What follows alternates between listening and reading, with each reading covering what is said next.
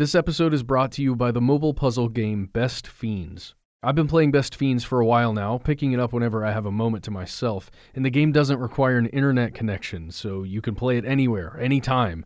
And boy, do I. I'm on level four hundred fifty-eight right now, my characters are all level eighteen, the puzzles are getting more and more challenging, and I'm loving it. You're gonna love it too. Engage your brain with fun puzzles and collect tons of cute characters. Trust me, with over one hundred million downloads, this five-star rated mobile puzzle game is a must-play. Download Best Fiends free on the Apple App Store or Google Play. That's friends without the R. Best Fiends. Did you know that the first computer bug was an actual moth? Did you know that x-rays were used as entertainment at kids' birthday parties? I'm Marin. I'm Greg. And for our new podcast, Surprisingly Brilliant, we've been collecting some of the most shocking, inspiring, and downright bizarre stories from science history. From space mysteries to stolen dinosaurs, you'll find it in Surprisingly Brilliant from Seeker. Season one launches March twenty-sixth. Go subscribe now so you don't miss it, and listen to Surprisingly Brilliant on the iHeartRadio app, Apple Podcasts, or wherever you get your podcasts. Podcasts. By the winter of nineteen seventy-nine, Atlanta's nightly news was filled with reports of missing and murdered children. But attached to some of the names, you'd hear a disclaimer. Top police brass resisted adding his name to the task force list. You don't see her on the official list of murdered and missing children. Not put on the special task force list until his body was found. His death never made the list either. Had not been on the missing persons list. His disappearance also didn't make the list. What exactly was the list? Where did it come from? And what did it mean? Were the individuals on the list connected? Law enforcement seemed to waver on this.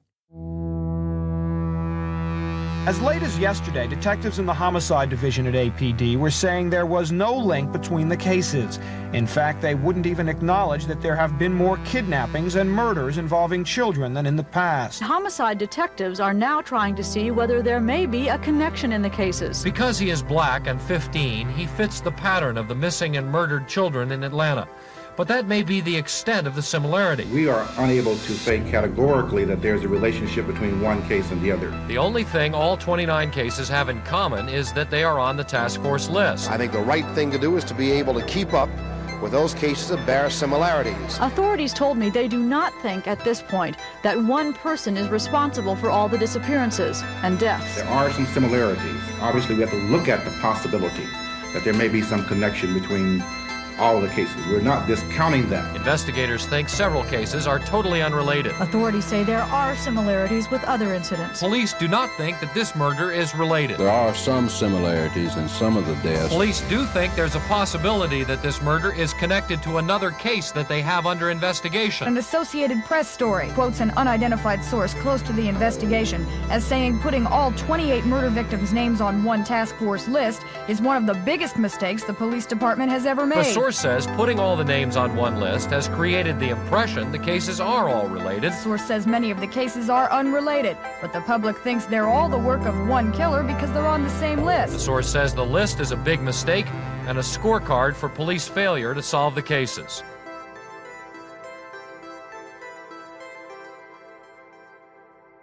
If the pattern could not be agreed upon, then why were some of Atlanta's missing and murdered children excluded? This is the actual list. Really? That we used. And you know the, the origin of the list. You can touch it, but you can't have it.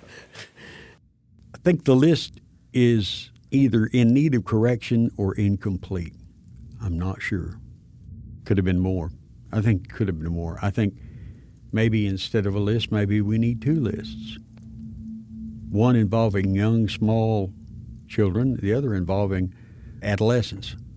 You would be hard-pressed even today, even with people who have spent a lot of time poring over these records, to find some consistency in what folks think represents a pattern of behavior for whoever or whoever's committed these crimes.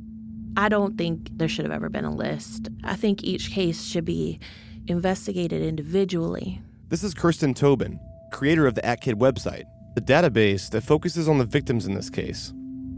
It doesn't make sense to have little kids, seven and eight-year-olds, who were found in the woods with different causes of death to be put in a list with adults they found in the river. I, I don't see how those things are related. I think that may have just been officials panicking.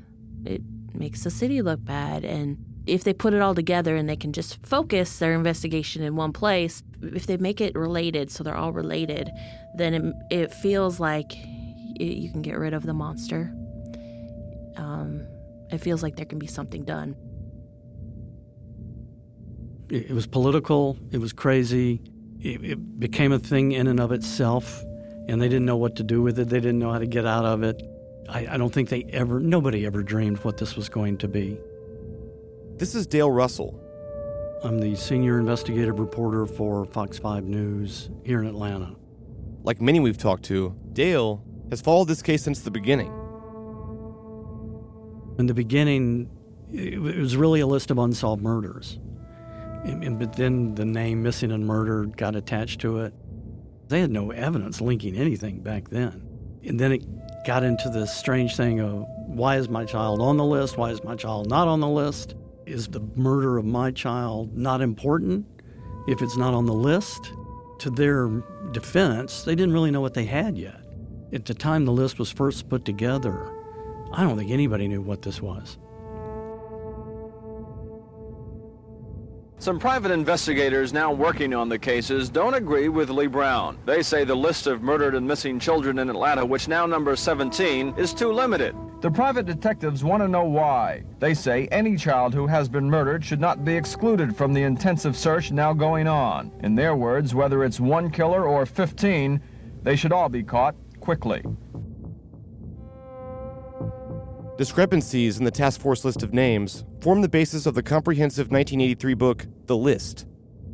The List, and the viewpoint of its authors, have always been controversial. Chet Detlinger had a treasure trove of information. If you really want to contrast in what I just told you, read Chet Detlinger's book. Detlinger. Uh, he interviewed me in the office. I'm on page one twenty-three of that book. I love Chet. He would probably be shocked to hear me say that. I have so much respect for him. He feels that it wasn't handled correctly. That's something I agree with. It's funny. I've I've talked to a lot of people who will kind of whisper that they read it, but don't want to say out loud that they read it or whisper that it's guided them. We didn't always see eye to eye. He's been critical of some of the reporting I've done. He had a voluminous knowledge of this case. Because he was in early, I thought he was smart about how he got in and how he saw it. I think he's dead on in some of his depictions of the problems with the police department. Chet always liked to portray it as he knew better than anybody else, but, you know, I thought his criticisms about the politics of the list and some of the other things early on in the police department were fair and valid. I think it's full of what Chet wanted people to believe.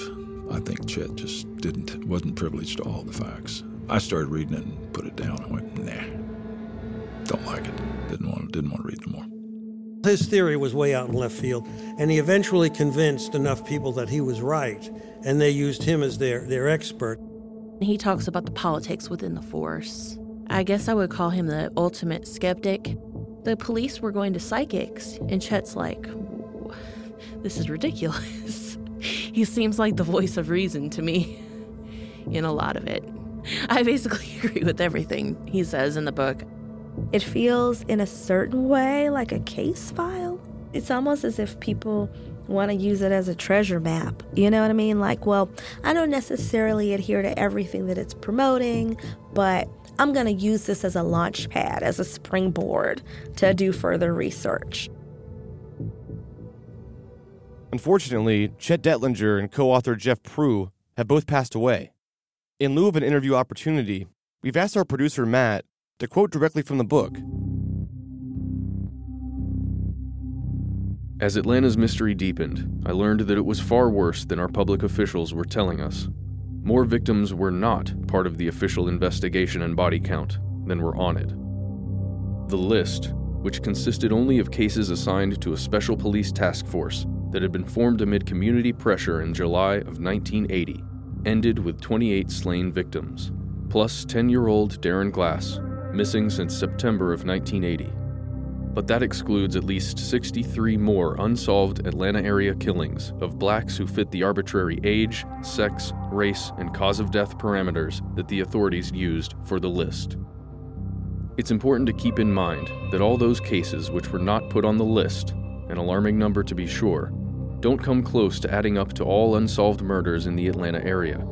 They merely fit the fluid parameters of the list, parameters that the authorities themselves established and changed with no logic. In the early morning hours of June twenty-fourth, the body of ten-year-old Aaron Wyche was found underneath this railroad trestle on Moreland Avenue. While Aaron Wyche may seem to fit the pattern, his name was not initially added to the list. DeKalb County investigated, concluding that the boy's death was accidental. The medical examiner wrote, "The boy died from asphyxiation caused by trauma to the neck area, either from falling or in striking the ground."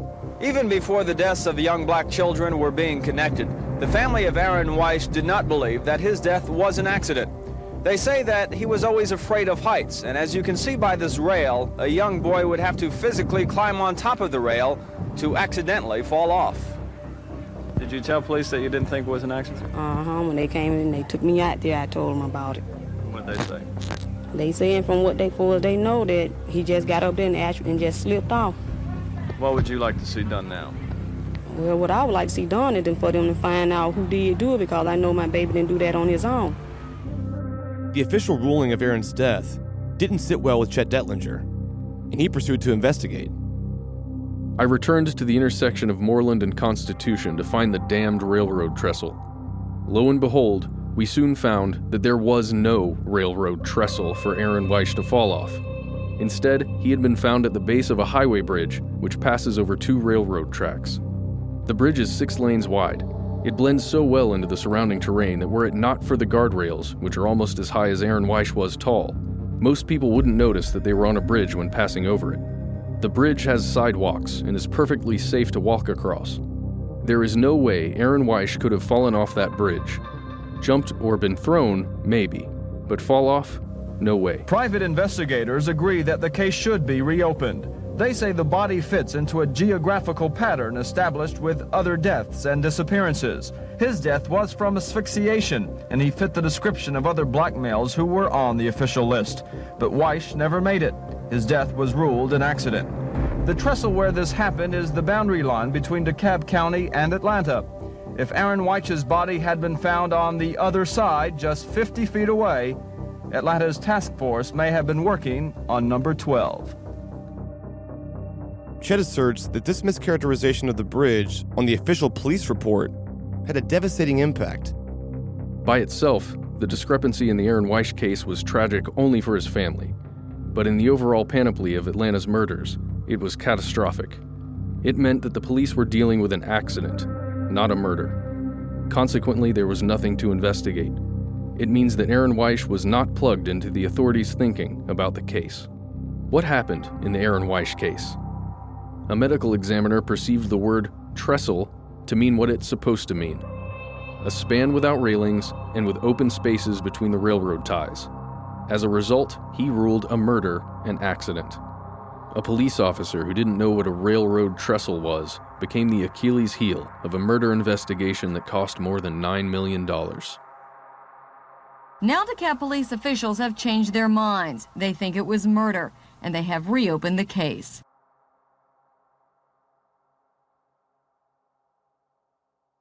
Producing a true crime show like Atlanta Monster is my passion, but all the researching and editing and the subject matter itself can get a little overwhelming, and I need a mental cleanser. So I reach for my phone and I pull up the mobile puzzle game, Best Fiends. Like I said, Best Fiends is puzzle-based, but it also includes a lot of other stuff I look for in mobile games, like elements of strategy and role-playing. Let me explain. In Best Fiends, you collect these characters, like uh, Whisper, the Wasp, who helps you solve the puzzles, and as you complete the levels, you get to upgrade the characters and they become more powerful. You see, when you start the game, the puzzles are pretty easy, but as you continue, they become much more of a challenge, and upgrading your characters becomes very important.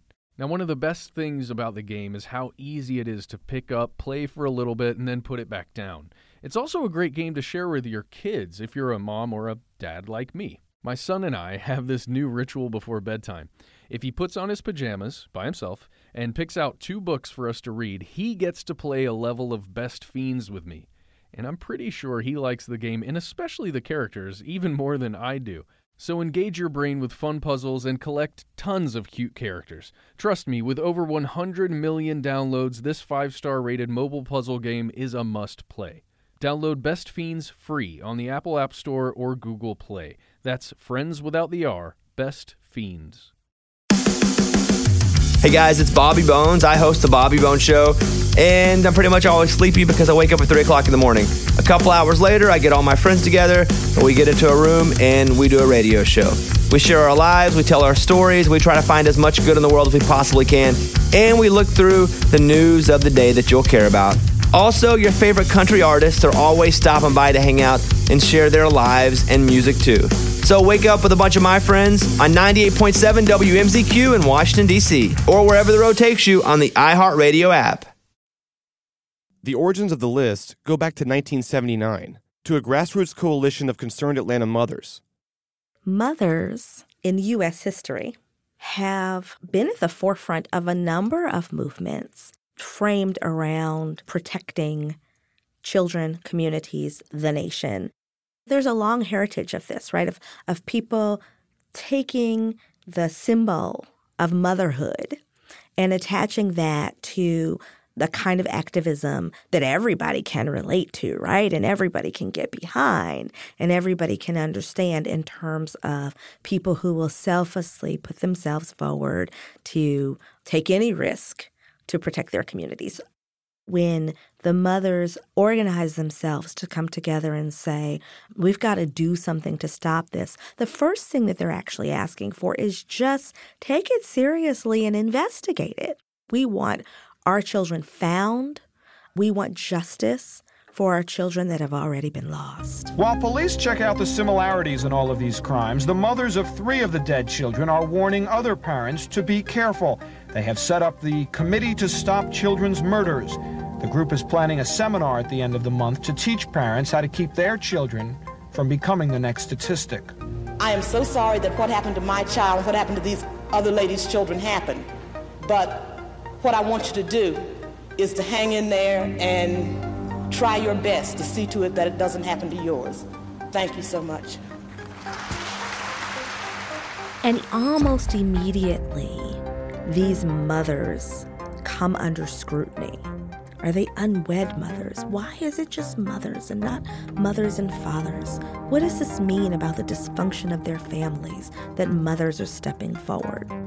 And all of this kind of sense that, you know, urban women, particularly Black urban women, are matriarchal and represent kind of something that is wrong and dysfunctional and creeping into the mainstream in terms of American familyhood and American womanhood. Like, all of that got played up. The Muslims will be on the streets keeping an eye on the children, but they know they can't do it alone. Tonight, they urge the men in one housing project at McDaniel and Fulton to start caring about kids, their own and other people's, instead of doing their own thing. What does it take for us men to get off our rusty dusties and come together and begin to solve the problems that affect us all? Some men listened. Most were too busy doing other things. Those who listened said they hoped more people would get involved, but they're not confident. I don't know if this is going to do any good. As a man, I will tell you honestly, there's a lot of mothers out here that don't watch their children. There be a lot of children around here, the people that the mamas don't be knowing where they at. Sometimes I see them and take them back up on the on the hill or where they stay, take them to their mama, try to find out who they are. America has demonstrated over and over again that the caring for our children that we profess may not be there. I contend that it is, but that we're feeling helpless to make change. We're not helpless, and we will make change, and America will become a child-conscious society. Rather than being universally kind of seen as these people who have suffered the greatest loss, having to, to bury a child or going to bed each night not knowing where your child is, they are almost immediately kind of seized upon by many folks as a symbol of what's wrong with American familyhood, and therefore potentially responsible for whatever has happened to their children. Last night, members of the Committee to Stop Children's Murders held a closed-door meeting to decide on a formal reaction to F B I allegations of some parents' responsibility in the murders. Today, victim Curtis Walker's mother told me such talk was nothing new. She says police repeatedly accused her of killing her son. What they was trying to say, that I had something to do with it. I told them they was a damn lie, because I ain't killed my child. And they kept saying they're going to try to make me say that my child was a street kid, a hustler, or a runaway. And I told them to get the hell out of my house and don't come back. Camille Bell, making the formal statement for her Committee to Stop Children's Murders, said the group has sent a letter to F B I Director Webster, saying his remarks were untrue and demanding an apology if no arrests are made in the next twenty-four hours. Usually after they get a chance to work through that and find out whether the parents are in fact people that could have done it or didn't do it, then either an arrest is made immediately or they go on to find other suspects. Basically, the, the general feeling is if they think I killed my child, tell them to come get me. Missus Bell says she has no idea why the F B I made the statements in the first place or why Commissioner Lee Brown did not deny they were true. I think that it makes them, um, in some ways, that much more brave to have come out in the way that they did and insisted, even in the face of this, over and over and over again, that their cases were going to get the attention that they deserved and that they were going to, in some ways, kind of stand at the gates, right, of their communities and make sure that people knew that this happened to them and people knew that there was still a danger and that people did whatever they could to protect themselves, even if they weren't getting all of the official help that they needed. I think in many ways they could speak to what was at stake better than anyone, because the fact that mothers came out in the ways that they did constantly forced the media and public officials to have to acknowledge that these victims are children. And so over and over and over again saying, um, you know, my child was innocent and being very specific about that and pulling out photographs of their children and personalizing these stories, talking about the things that their children liked to do, talking about the ways that their children, even when they were out and about, you know, weren't, quote, street hustlers, but were kids who were trying to make extra money bagging groceries so that they could help their families, or trying to run errands for neighbors um, to be helpful in the community, well-loved, um, and, and even if not well-loved, um, children in their schools where they were just in the third grade, just in the fourth grade, just in the fifth grade. It's the mothers who keep that front and center and try really hard not to allow folks to depersonalize this. And so I think that the mothers have to be credited with keeping the memories of their children alive in that way. Interestingly and ironically, I think that as a consequence possibly um, of the ways in which they were vilified and the ways in which the case was so sensationalized, a lot of the mothers also chose at a certain point to retreat and, and really became fairly adamant that they didn't want to be harassed, that they didn't want to be bothered, not bothered about their memories, but that that was co- continually traumatic. I think it's really important to recognize that because a lot of folks were earning their livings on the backs of these children and on their family's trauma.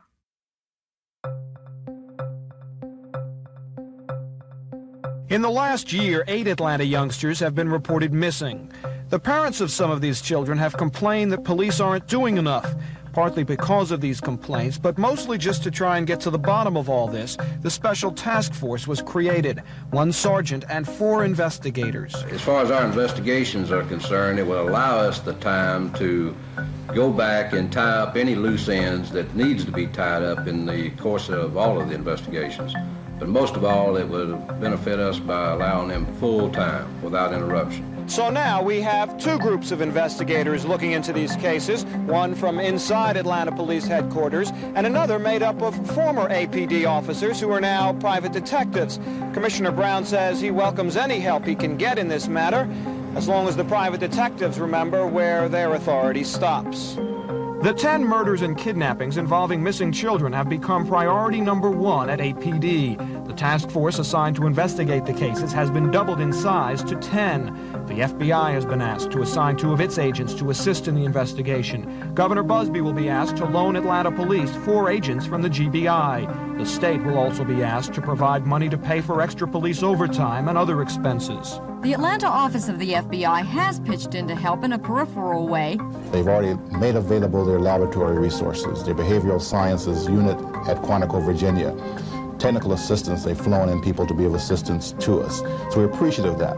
But we'd also, our request right now is that they assign agents to be a part of the task force. And that's where the problem comes in. The F B I says this is a local case, and no matter how horrible it is, Congress doesn't allow the F B I to get involved in local cases. What Atlanta really wanted was money to spend the way it thought necessary on the investigation, but Ronald Reagan didn't go quite that far. Instead of a blank check, he has offered other assistance, technical help, through three agencies: the F B I, the Justice Department, and the Law Enforcement Assistance Administration.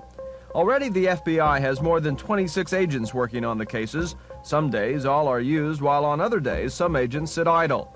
Bureau officials in Washington now say it is very unlikely any more agents or equipment will be sent to Atlanta for the investigation. Commissioner Brown thinks Atlanta's little black children's rights have been violated, and he thinks they deserve help from the federal government. When I look at the media coverage, particularly when I look at it as a researcher, I am immediately struck by the lack of empathy that seems to be extended towards these children's survivors, people who have lost a lot, um, more than we can imagine.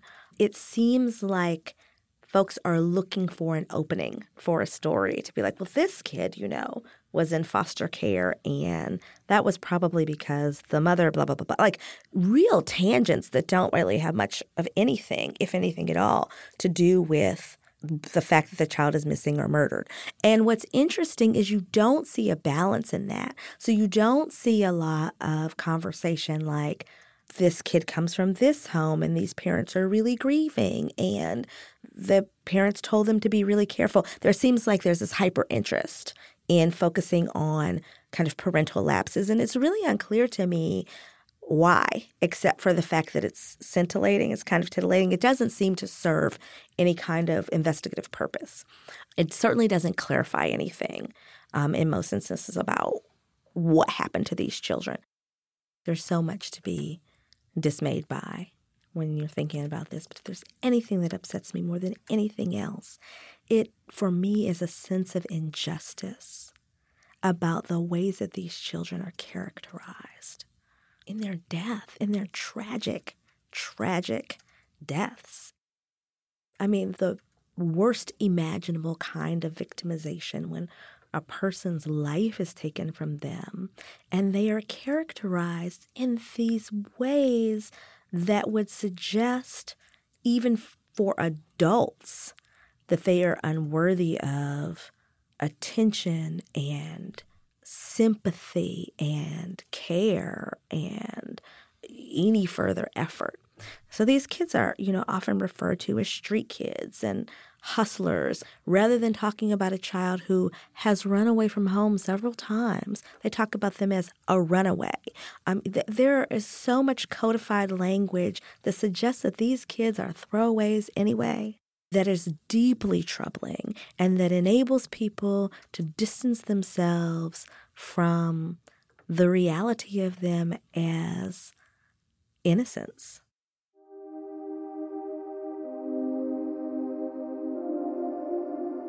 The question is, is Patrick Rogers a runaway or has he been harmed? His family thinks the worst, claiming he would never leave without telling his mother. But Rogers has been in trouble with the law before, and some investigators think the teenager has run away this time and because of news reports is afraid to come home. The Missing Persons Bureau is checking that, and until the report is either confirmed or proven false, the case will remain with that department and not be transferred to the task force. Patrick Rogers, the authorities said, was a runaway. So what? They had said the same about other victims before, and they would say it again. I always thought runaways were missing children, but then I always thought that a murdered child was a murdered child. Not so, if you follow the nonsensical media reports in Atlanta. We were told again that sixteen-year-old Patrick Rogers, who had been missing for three days short of one month and found murdered, is not one of Atlanta's missing or murdered children.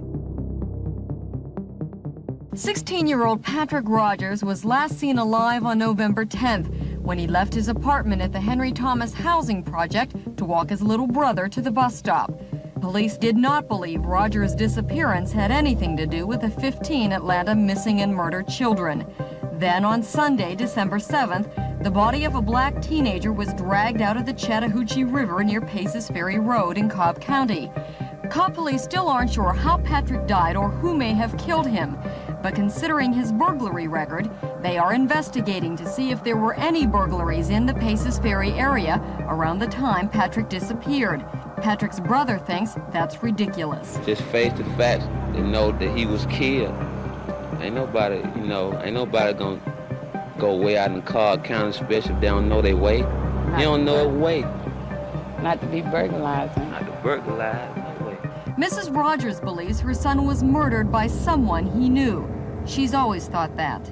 I I told him all the time she knows it. That my baby, my son was dead, even when they was making all them excuses.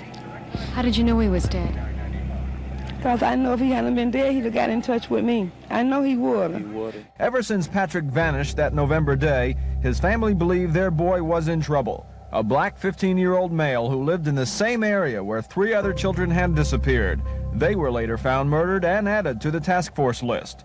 But he wasn't, not for two months, even though he did fit into the pattern. Well, the theory that he was a runaway disappeared as quickly as Rogers did when his body was found a month later. His case is very similar to Aaron Wyche's, who remained off the list for nine months until last week. His death was ruled accidental. In that case, however, DeKalb officials now say new evidence could point to foul play. Patman's case obviously was a turning point in the Atlanta murders, but police missed the turn and went off on a tangent. The task force wouldn't investigate Patrick's death because Public Safety Commissioner Lee Brown steadfastly refused to add him to the list. Authorities said that Patman was too old. The list, at the time, embraced victims aged seven to fifteen. But unlike the Wyche case in DeKalb County, Cobb County officials admit they don't have enough evidence to link the Rogers case with the others, nor do they have enough evidence to even say that Rogers was murdered. All they do have are a bunch of dead ends. Patrick Rogers, like Aaron Wyche, was eventually added to the list. But what if he had been added earlier? At Patrick Rogers' home today, his family took his addition to the list without much emotion. Stevie Rogers, Patrick's older sister, had just heard the news. Her mother, she said, was at the task force offices, but she knew what Missus Rogers would say. I want added to the task force because he was found in Cobb County and that they was working on the case. That's why they had added him to the task force. The only reason why he, the only thing he had in common with the other kids was his weight and his uh, race and where he come from. You know, like he from a low-income family. Other than that, he said he didn't see no reason for them to add him to the task force. When you heard that, what did you and your mom think? Same thing, boy. Just a bunch of boy. Stevie told me Patrick had been friends with several other of the murdered children, and pointed out that Aaron Wyche, victim number seven, only lived three hundred yards away.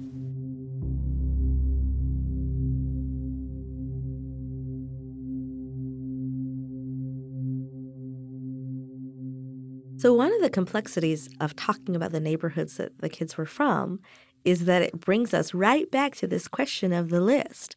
You have to think about the children who were counted and potentially the fact that there are children who were not counted. I think that when you look at the character of the neighborhoods that the kids are from, then you can see how other neighborhoods might fit, even though they weren't named on the official list, because you're talking about neighborhoods where people don't necessarily have a lot of economic resources. You're often talking about neighborhoods that, as a consequence of that, have a number of abandoned, neglected homes, places where you might have like single room occupancy, in homes, or what we call boarding houses, like all of these things, right? So that you have these close-knit communities, but you also have a lot of people coming and going and not a lot of sense of control over people coming and going. And then you also have a lot of kids who are coming from housing projects and subsidized housing. The easy thing to see in that is that people have a lot of economic resources, right? That a lot of these kids were coming from homes that were impoverished. What that also can mean is that these kids, a lot of them are coming from homes that have a lot of state intervention already, and sometimes a lot of particularly fraught state intervention, right? So you might have more police patrols. You have more crime, generally speaking, and a sense of vulnerability around that, generally. You have a lot more people who have relationships with state apparatus, like you've got a social worker um, because you're receiving assistance or because a person is in foster care. So all of that stuff is already in place. So you have these relationships sometimes between mothers who became activists, sometimes with other people who are still close in, but, you know, maybe not in the nuclear family system, where you've just got all kinds of difficult, fraught relationships and also vulnerability, right? Like if you come out and protest against this, or you make a big stink about it, are you going to lose your benefits? Are you going to lose your housing? What does all of that mean? You also, though, have a space where you can be subject to state intervention and mandates much more. So, for example, when a curfew was ultimately instituted, you had a lot of patrol around city housing projects to ensure that people were in by the curfew, whereas you didn't have the same level of patrol around that in other neighborhoods that were more affluent. And while it could be interpreted that they were getting extra protection, what often happened, and the way that it was even framed, was that it was punitive for parents, right? So these kids get picked up. First, they're taken home, and then if nobody's home for whatever reason, maybe people are working the late shift because people who have hourly jobs often aren't working at banker's hours, then you get taken to a place that can feel very much like a detention center, and people get cited and people get fined. And so there's all of this stuff that's happening as a consequence to some extent of where people live. You also have these really high concentrations um, of poverty in certain pockets at that time and to this day. And you also have a lot fewer options for safe and supervised recreation, or you find kids going pretty significant distances to get to safe and supervised recreation. You have the sense that there's a curfew and that people should be in, but some of those things are assuming that people have resources that they don't have. What it seems like is happening is that, you know, families are actually encouraging their kids to go somewhere safe, but the sense is that that somewhere safe to go might not be inside your home. So it's not as simple as just thinking, oh, we'll just go home and close the door and then you'll be safe. But maybe I need to try to figure out how to get my kid someplace that's a couple miles away to be inside and safe, and also have me be compliant with the law at this point in time. So this is a lot more complicated than it seems. There was one place that I think is gone now. It was a housing project. They had what they call the Bat Patrol. And these were adults that walked around with baseball bats and looking for suspicious characters or protecting the community, whatever. They call them the Bat Patrol. Today, residents of the project said they will police their own community. You got dropout kids here in community that can be their own patrol and can't get nothing out of their city councilman or the businessmen. Who more fit to organize the community than the people living in the community? But unlike the Guardian Angels, who do not carry weapons, the Techwood group will be armed. Teenagers over sixteen will carry baseball bats. And adults over twenty-one will carry guns. The Tenants Association is taking the law into its own hands. They claim police patrols in the neighborhood are not enough. They say budget cuts by the Atlanta Housing Authority have closed down recreation centers for children at a time when they're needed most. They don't want to spend the summer keeping their children indoors. So beginning next weekend, the patrols plan to be on the street, and they say anyone who looks like a stranger is fair game. any outsider comes in here to try to molest the kids or anything, they'll be known. They gonna watch our community. And I'm advising all the community to do the same thing. One organizer was asked what would be done to prevent volunteers from shooting an innocent person by mistake. His answer, no force of arms is too large when it comes to protecting our children. There was a lot of press attention in Techwood Homes about the Bat Patrol. We're all going to arm ourselves with bats. Nobody's coming into the Techwood Homes. And they walked around with baseball bats to protect the kids. Guess where Bubba Duncan lived? The next murder victim after the Bat Patrol hit the press. Techwood Homes. Things are tense tonight in Techwood Homes. People are angry. Earlier, it had been reported that Bubba Duncan was a member of the Techwood Bat Patrol. He was not. And now that he's been taken and killed, some people in Techwood are saying the Bat Patrol was just a challenge to the killer. You can build a fence, one man said, and this maniac will just climb over it and get you. The Bat Patrol is not getting a lot of support in Techwood tonight. I feel they shouldn't set up no Bat Patrol. You know, that that man was whoever it is, you know, they're showing us that they don't hear him caring about no bats and nothing else, you know. I also talked with Eddie Duncan Senior He said his son was strong and could not have been taken by a killer without a struggle. He said it had to be someone he knew and trusted. I don't know what's happening. All I know is they called and told me that they were found, and but she did tell me about two weeks ago that he was missing and she couldn't get no, no help from the police department. Bubba was older. He was twenty-one. And it threw everybody, threw us in the press. If you go back and look at the articles, you'll see they were, ask, they were asking questions. Well, he's he's twenty-one. He's an adult. These are child murders. These are kid murders. How do you have an adult? And so then the police responded, well, he was slow mentally. He was childlike. I remember that quote from Lee P. Brown. He was childlike. So it's like the police had to explain to everyone how you could have a twenty-one-year-old in this string of child murders, child and teenagers, young adults. And from that point on is when they started getting older.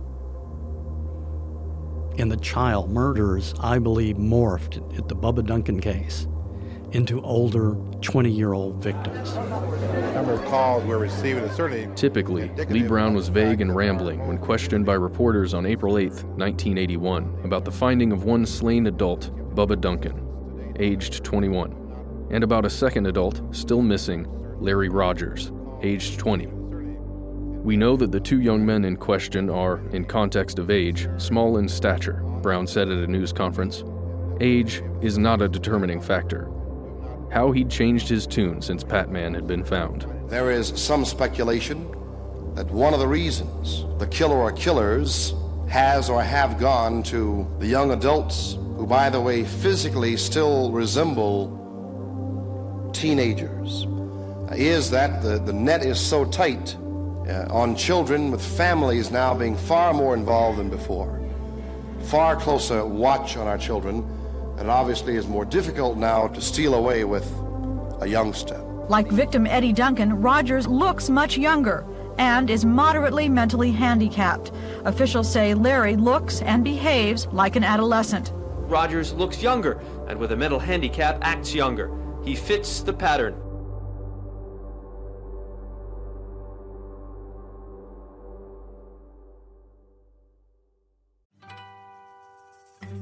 Have you ever wanted to be a fly on the wall in a therapist's office and get a behind-the-scenes look at what they're really thinking? I'm Lori Gottlieb. I'm a psychotherapist, and I write the Dear Therapist Advice column for The Atlantic. Hey, I'm Guy Winch. I'm a psychologist, and I write the Dear Guy Advice column for TED. And we're the hosts of a new show on the iHeartRadio podcast network called Dear Therapists. Think of it as an advice column in the form of a podcast, except we talk to you. But it doesn't stop there. One of the most frustrating things for us as advice columnists is that no one gets to hear what happened and how things turned out. But on our show, you will. We ask listeners to test drive our advice and come back on to give us an update. So if you'd like to talk with us about a problem, big or small, send us an email at advice at iHeartMedia dot com. We can't wait to get you on our couch. Guy, they'll be calling in. Yeah, but they could be sitting on a couch. The list grew to include thirty victims, between the ages of seven and twenty-eight. The final and oldest victim was added not by the task force, but by the prosecution during trial. Even before a jury ruled, rumors alluded to the disbanding of the task force. Privately, many police officers think it's time to disband the task force, but they say the top brass hesitates for two reasons. It simply wouldn't look good to the public, and especially to the victims' mothers. I wouldn't like that at all. Curtis Walker's mother. I want my son's case to be solved, also the other parents' cases. Public Safety Commissioner Lee Brown feels that pressure from many of the families. He always reminds the news media that there are still twenty-six open cases.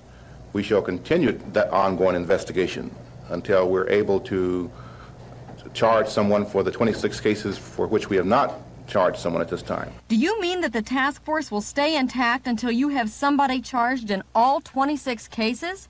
That is absolutely correct. Brown then instantly realized the bind he had put himself in. It's common knowledge that many of the cases may never be solved. So Brown quickly backtracked and, in we'll essence, retracted his statement. Presents itself. We will assess what we do on a daily basis, and if any point in time we need to increase or decrease, we'll do what the uh, situation dictates. High-ranking officials inside the police department tell me the task force has become a political issue, so no more officers will be removed at least before the mayor's election. And after that? Well, sources inside the task force tell me that will depend on whether Wayne Williams is convicted. If he is not, this could go on indefinitely.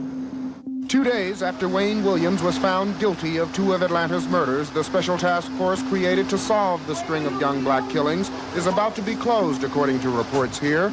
I can understand that uh, allaying the public's fears about such a horrible situation is a good one. Everyone wants to get on with life. District Attorney Lewis Slayton was asked whether investigators were closing the books on twenty-four more task force cases because of links to Wayne Williams. I believe not. Uh, there will be some meetings in the next few days about certain cases, but I don't believe that there would be that figure. With twenty-three of the Atlanta murders blamed on Wayne Williams, Lee Brown announced Monday the Missing and Murdered Children's Task Force was closing for good next Monday. But then church leaders complained to Mayor Young that the closing was premature, and the heat was on Brown. Today, he came back to the media to announce the old task force that investigated child murders was still officially closed, and he still maintains Wayne Williams killed twenty-three of those victims. But Brown says a new task force has been created to take its place. It will be made up of twenty-five Atlanta policemen, no other jurisdictions. They will team with remnants of the old task force to investigate all Atlanta homicides. It will be called the Homicide Task Force. One of the things that was brought to our attention by the uh, the ministers that met with us, people who represent, even just through their congregation, if not through the fact that they're leaders in our community, is the fact that the community has an attachment to the task force, and we had seven cases which were not closed. And as a result, we want to continue the effort and be responsive to the community. Commissioner, haven't you just renamed the Homicide Department to appease the parents? Well, the answer to that is no. Uh, we have never made any decisions for purposes of appeasement. But as the commissioner was continually drilled about the name change, even he found some humor in it. You understand why we might be skeptical? Of course. It occurred to us.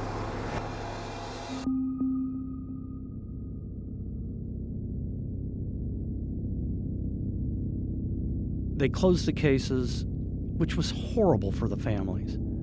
There, there was no closure. The list existed. After he was convicted, the list disappeared. There's thirty victims. Two of them got a trial. Whether or not you agree with the conclusion of the trial, there's twenty-eight then left who had no trial, and they were just closed after the conviction. So that doesn't seem right to me. That doesn't seem like any real ending. It feels very incomplete, just pitiful. That's a bad thing to do. If it was one of my kids that died, I'd want to know what the hell happened and, and who. They need to know an answer. They need to know why, or they need to know what. Some answer.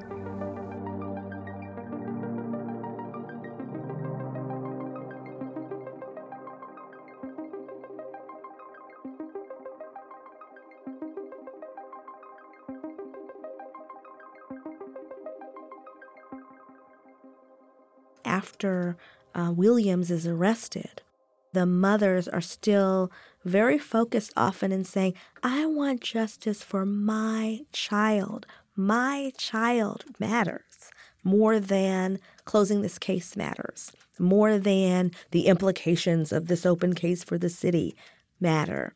Remember that my child was somebody who, who deserved to live a full life.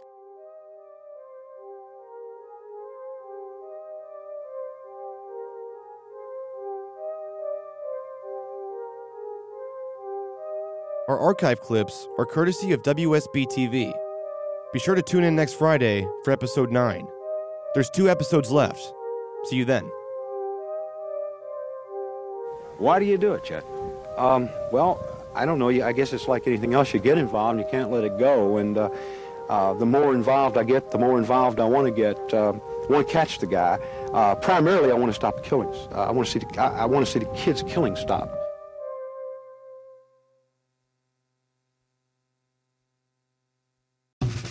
I'm Hugh Atchison. I'm a chef, a restaurateur, a traveler, and now I'm the host of The Passenger. People ask me all the time, you know, what's that list of places to go in this city, in that city? And this show is dedicated to that idea, immersing yourself in that culture and finding out what's intriguing and what resounds and what we think about the future of that place as a visitor, as a passenger. Subscribe now on the iHeartRadio app, Apple Podcasts, or wherever you get your podcasts. Welcome to Teach Me Something New, a new podcast from iHeartRadio and Brit and Co. I'm your host, Brit Morin. This show is about inspirational thinkers, scientists, artists, and C E Os, and the things they've learned that have transformed their lives. I'm tasking these world-class experts to teach me something new in less than an hour. Listen to Teach Me Something New on the iHeartRadio app, Apple Podcasts, or wherever you get your podcasts.